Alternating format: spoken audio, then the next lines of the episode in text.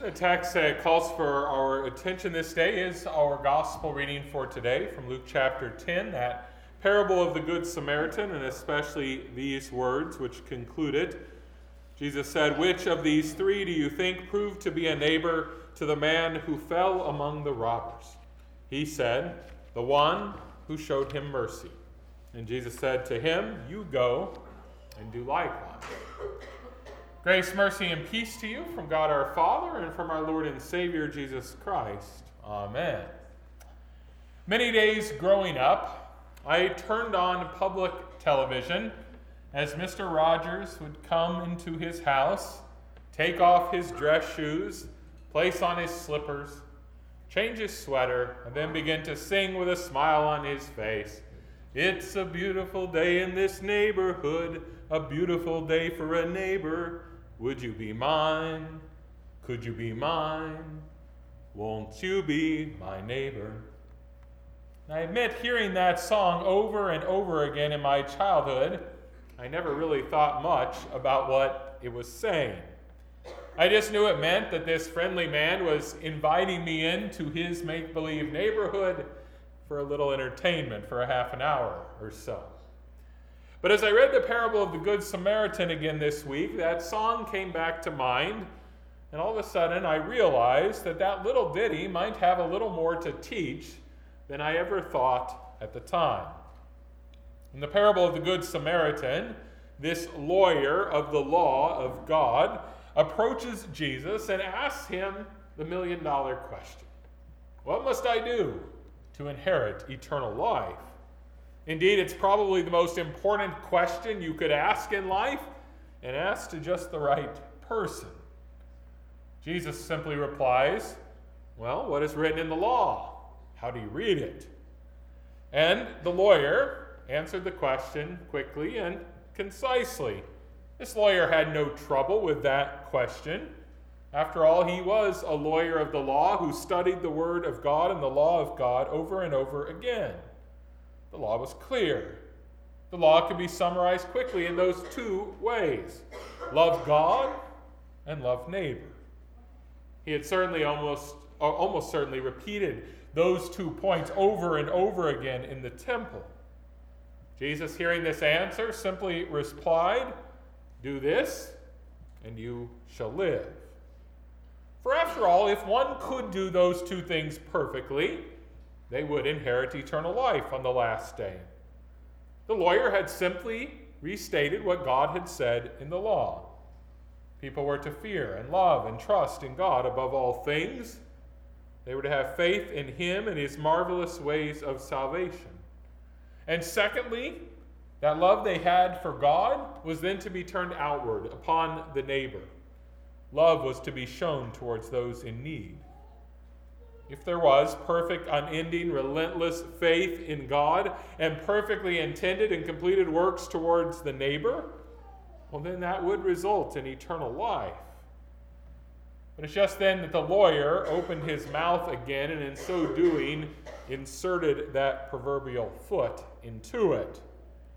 For when he spoke, he made clear what he was trying to do. The text says it clearly he was trying to justify himself. Yes, he thought he could follow the law perfectly if he had only the answer to one question And who is my neighbor? Yes, this man sought to please God and earn eternal life through his specific works. And since that's how he thought he would approach God, well, he needed to know exactly what was required to make the cut. He asked, Who is my neighbor? In order to clarify what he was required to do and also what he could refrain from doing and still be able to enter through the pearly gates. Surely not everyone is my neighbor, he asserted with his question. Oh, sure, he was to think about his neighbors who were Israelites, who were good, upstanding people who he respected, and he was to show them love. But certainly, the law could not mean that everyone was your neighbor to be loved. After all, who could do that? Who was his neighbor? That's what he wanted to know. And he wanted to know in order that he could, in his own mind, justify his works, his actions before the holy God. Well, Jesus answered that question with the parable that most of us are familiar with. A certain man is walking down the road, he's robbed, he's beaten, he's left for dead. A priest walks by and passes by on the other side. Soon, a Levite comes down this a Levite rather comes down the same street, sees the man and also proceeds to walk to the other side and walk by. But then lastly, a Samaritan of all people, one of the great enemies of the Jews in God or in Jesus' day, saw the injured man. And surprisingly in the parable, he is the one who went to him, bound up his wounds, placed him on his donkey and led him to an inn where he could get more help. He paid for the man's stay and then assured that he would come and pay any additional bills that the man might incur. At the end of all that, Jesus simply asked, Who then was a neighbor to this man? And at that, in that way, he left the lawyer with no choice but to answer, Well, the one who showed mercy to him. And Jesus simply said, Go and do likewise. You see, Jesus changed the question on the lawyer. The lawyer had asked, Who is my neighbor? Jesus answered, Who was a neighbor to that man? And in changing that question, Jesus revealed that the real question was not about defining who could or should be helped and who could or should be neglected, but rather the real question was what does one who has received mercy from God look like as he sees need in the world? You see, a man who loves God, whose faith is directing his life, does not ask, Who is my neighbor? in order to try to rule some people out, but instead ask of anyone in need, as Mr. Rogers sang so sweetly, Won't you be my neighbor? Yes, they are simply looking for an opportunity to help someone in need. The one who has received God's mercy and truly understands what a blessing that is wishes to look outside for others to help as well. Surely the lawyer that day must have been crushed by this story and by the truths that Jesus revealed through it. Surely he had to know deep in his heart that he had not shown such mercy always in his life to everyone. And surely you and I know it as well about ourselves.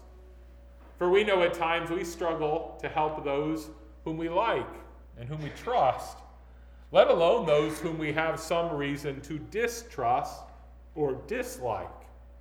And when we realize this, when we realize that we are often not merciful, well, what is then that we should realize that we are not the ones asking who we should give mercy to, but rather in that moment are the ones who desperately need mercy. In that moment, we realize that we are robbed of our health by sin, that we are left lying in a pool of our own unrighteous actions. Oh, many would pass by us as well, assuming we are not worth the trouble. But our Lord Jesus came all the way down from heaven to where we are to help us. He binds us up. He heals our wounds by taking our wounds into his own flesh. He carries the burden of our sin all the way to the cross. And arriving there at the cross, he assures the Father that he will pay the entire price required for our healing. Jesus was the truest neighbor to us and he is to all. He saw us in dreadful need and took care of all of our needs without any cost to us. And we continue to receive all of the benefits of this neighborly love of Jesus each time we come into his house. Each time we hear of his love from the scriptures or hear that word of absolution, that word of forgiveness, we receive it again each time we're blessed to see a child welcomed into the kingdom of God at the baptismal font, we see that neighborly love. And each time we receive Christ's body and blood into our mouths at his altar, there again that love comes to us. Through those means, Jesus says to us time and time again, and to all who will listen, Won't you be my neighbor? He invites everyone to receive his care. He begs of us that he might shower us with his love. And today we must learn. Learn to ask that same question of our near dead world. As ones who have received the help of Jesus, we should have eyes that are looking around for those who are in need, looking for someone to befriend, looking for someone to be neighborly towards. For we all must be careful, for it is much easier to do what the lawyer wanted to do, to try to identify who our neighbors might be rather than to be neighborly to all. But if we do that, well, we should know this in the end, we often will overlook those who most need our care and our attention. If we just look to those who we already like, or who might do something good back to us, or who might be of some use to us in the future, we will for sure not extend our love to those who in the moment may have nothing to give back, but who might be in true need. Yes, it could be as simple as a neighbor, literally, who lives down the street, or a friend that you know at work. Somebody that is in deep need and simply needs Christ's care to come to them through you. Yes, we learn today from Jesus that we are called to be neighborly precisely to those who have nothing to offer us in return. For that's what grace is. It's how we received it and it's how we are blessed to give it away.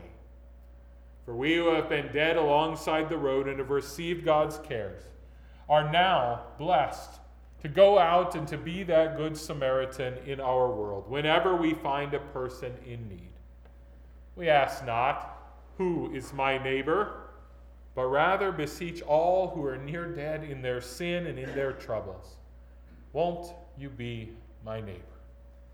We beg them that we might be neighbor to them. For that is what Christ has done for us.